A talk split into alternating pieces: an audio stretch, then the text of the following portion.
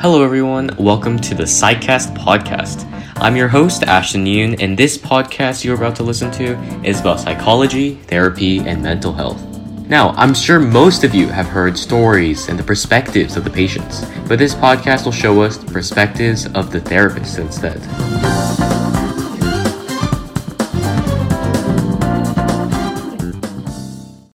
Thank you for taking time to do this interview. I have some questions for you, but I want this to be more conversational. So before I ask you any questions, you want to introduce yourself? Sure. My name is Dr. Jason Coleman, PsyD. I'm from New Jersey. Currently, I kind of split my time between Philadelphia and New Jersey, teaching in Philadelphia and at Union County college in New Jersey. And my main job is kind of as an evaluator and a psychologist working with abuse and neglect in New Jersey. So that's my main job. In terms of a little bit of background, I went to Howard University for my bachelor's degree. I went to Montclair State and got a master's degree, child and adolescent psychology for my master's. And then I went to Philadelphia College of Osteopathic Medicine and got a master's degree there. And I got my doctorate in uh, psychology there. So that's kind of the quick version of it. All right. Thank you.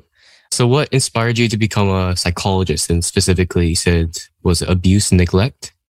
Yes. I didn't really start out in this field. I started out really in the social work field as a mm-hmm. case manager. You know, the, the, the terminology changes from state to state, but in terms of the foster care system in New Jersey, we don't use the word foster care anymore. We use the word resource children. Okay. So, you know, I started out as a resource care case manager, going out to the children's homes, making sure they were doing their homework, you know, making sure they had the basic necessities.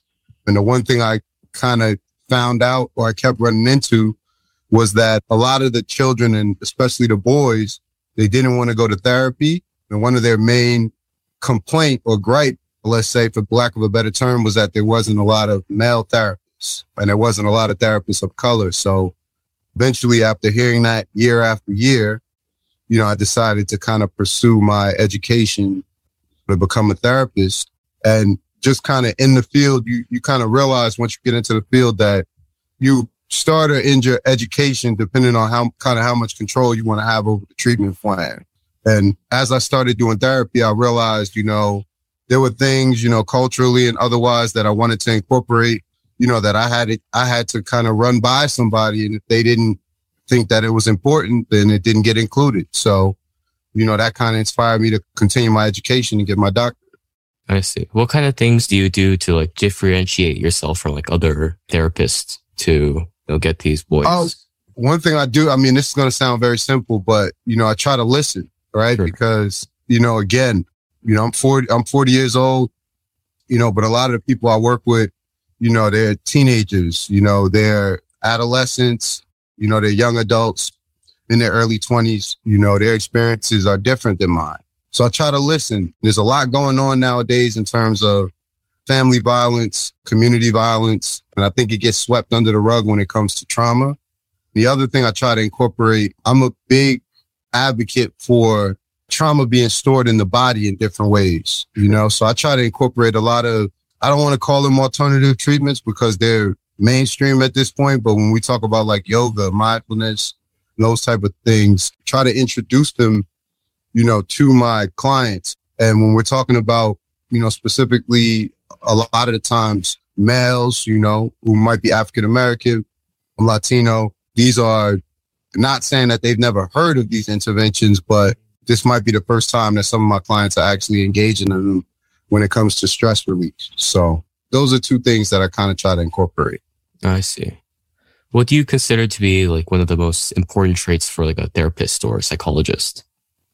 I would say authenticity. Mm-hmm. And again, this field, one thing I tell people, I don't want to discourage anybody from getting into this field, but yeah, we have to understand our own biases and our deficits, right? And we have to actively work on them, whether that's in supervision or whether that is talking to our clients and acknowledging, you know, areas that we're not familiar with, whether it be culture, or whether it just be our client's interests, right? Because one, it presents an opportunity for us to grow. And two, you know, I'm a big proponent of putting, you know, my client in the lead, for lack of a better term, in certain situations in terms of therapy. Let them teach you. If you have a client from a different culture, let them teach you. Your position is, is solid. It's not going anywhere. All you're going to do, if anything, my experience has been is build on that, you know, that relationship that's so important. So those are kind of some things that I think are definitely important. All right. You said you mentioned introducing your clients to like yoga or like meditation, especially for like the younger clients. Do you ever face like resistance to like those kinds of methods? Always, always.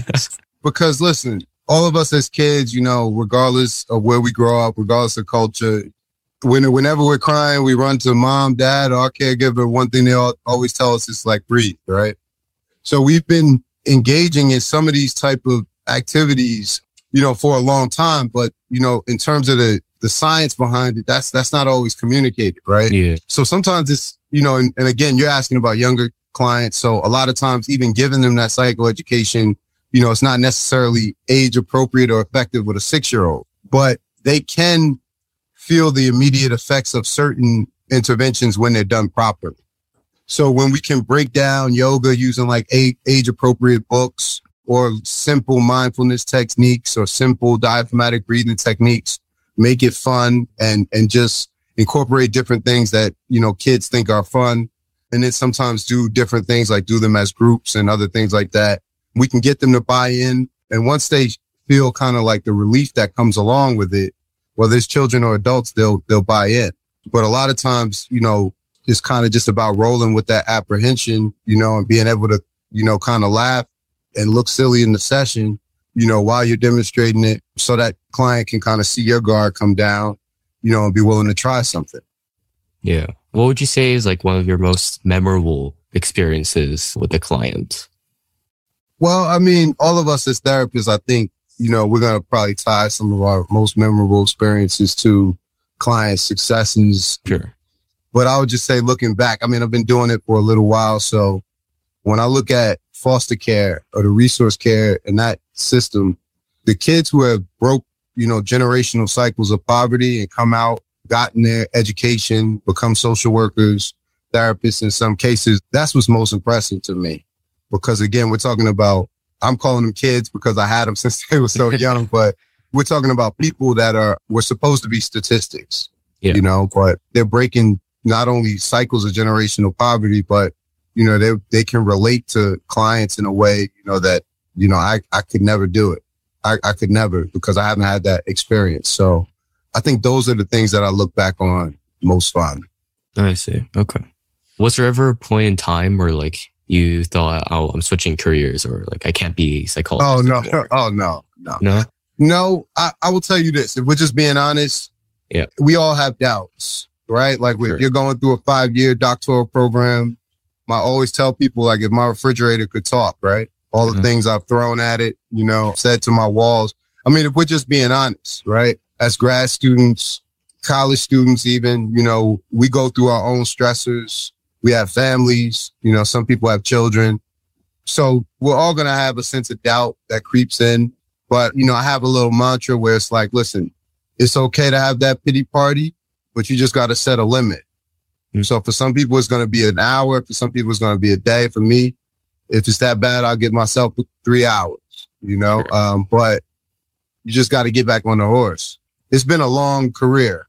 You know, I was in school for 12 years when we're talking about college, you know, grad school. So I would be sitting here lying to you if I told you that I was just, just gung ho the whole time. I mean, yeah. you want to give up, but those are the times where you got to think about if you, if you're lucky enough to have, you know, family members supporting you or kids, or if you have nobody, you got to just lean on what you hope to do in the future. But we all go through it. You know, I've had, right. you know, classmates and friends that have going through, you know, insomnia, long nights, mm-hmm. you know, depressive symptoms, anxiety. It, it happens. Therapists, you know, we're people. I think the point is, you know, you just, you know, like with everything else, you just want to have a good circle of support and have some coping skills that you can kind of lean on. Sure. Just take the lumps and keep going. You said uh, you had to go through 12 years of school, right? What kind of like advice or tips would you give to someone who's trying to get into the field of psychology? I would say do your research first. That's true almost with any field because listen, it's a good idea. You, we, we have so many shows that are out here, you know, so people, sometimes people get into fields and they think they, they're going to end up doing one thing. And that's not really what people in the field actually do. You know, my advice to people would be not to discourage anybody. We need, we need as many people as we can get, but just know what you're getting yourself into, right? So especially with the internet, with social media, there's really no excuse. There's so many people out here that are accessible, that will respond to you, that are willing to, I mean, safely mentor you from, you know, from a distance, provide you information, but just know what you're getting yourself into. But other than that, I would just say know the differences between, you know, psychology, social work, counseling. There, there are some, there's a lot of overlap, but there's a lot of distinct differences. So just kind of know the difference before you start pursuing a degree. Yeah. So I guess some fun questions, I guess. Have you picked up any like new hobbies, any quarantine hobbies recently? Yes, actually. Okay. I mean, I actually started, you know, a podcast since the pandemic started. So anybody has a chance, you can find us on the, you know, the Black Psychologist podcast on mm-hmm. YouTube. I also started a little online kind of kind of shop for you know people to get their mental health clothing, a- advocate, reduce stigma. I like doing projects. Like I like doing these kind of these Lego creator projects. So I put together Harley Davidson motorcycle there. You know, just trying to grow in different ways. I've, I've always developed an interest in the, you know, in the stock market. I've been, you know, kind of following that, started to invest a little bit. So yeah. My advice to people is just to kind of use this as an opportunity. You know, there's been a lot of things that were taken away from us. A lot of my coping mechanisms were taken away in terms of the gym and having access to family and stuff. But we did have an opportunity to do a lot of other, you know, productive things and, you know, start some things that we, we hadn't done before. What about you? Is there anything you, uh, you got into that was uh, new? Any new interests? I guess I've recently started like cooking. Uh, okay. Uh, listening to mu- new music. I saw your, what was it? What Zoom username? The real J. Cole. Yeah, the real. Uh, oh well, yeah, yeah, the real J. Cole my that's my Zoom username on Instagram, psych psychdoc nine seven three. Yeah, mm-hmm. yeah, yeah. Been so what, what, some new, new music. What, what kind of uh, music are you checking out? Well, basically, like nowadays, any kind of music. My friends got me just listening some rap. So J Cole is one of artists they recommended. Okay. Uh, just like any any genres, yeah. Oh, J Cole is a is you know J Cole is a legend. I have one question for you. Sure, sure, sure. You got a minute. What kind of sparked your interest in the field and what are you hoping to do? Well, originally it was just interested in like, like medical field. And then I started like looking at like different specific professions. And like nowadays, like with COVID, mental health was a huge thing. Cause like, you know, like adolescents, people around my age, people right. are going through a lot of stuff with COVID. So that's the main thing that sparked my interest in like mental health, psychology, that kind of thing. All right. So where are you at in your in your career right now? Well, this is the start. I want to you know start doing interviews with psychologists, therapists, social workers, just see how how the field is, get some insight from professionals about what really happens in the field of psychology, how therapists do their jobs. All right. Well, listen, same way you reached out to me before, you know, if there's anything I can do to help, you know, whether it's, you know, another session like this or just, you know, for some advice, you know, please reach out. And I just want to encourage you to keep doing what you're doing, man, because, you know, we need young people like you in the field. Like we need you, man. So just, I just want to encourage you, man. All right. Thank you very much. No All problem. Right. I, I, appreciate you. I uh, appreciate the invite. Thank you. And with that, today's podcast will come to an end. Thank you so much to Mr. Jason Coleman for talking with me today. You can find him at psychdoc973 on Instagram. In the next episode, I will get the chance to talk to Miss Natalie Feinblatt. Thank you everyone so much for listening, and goodbye.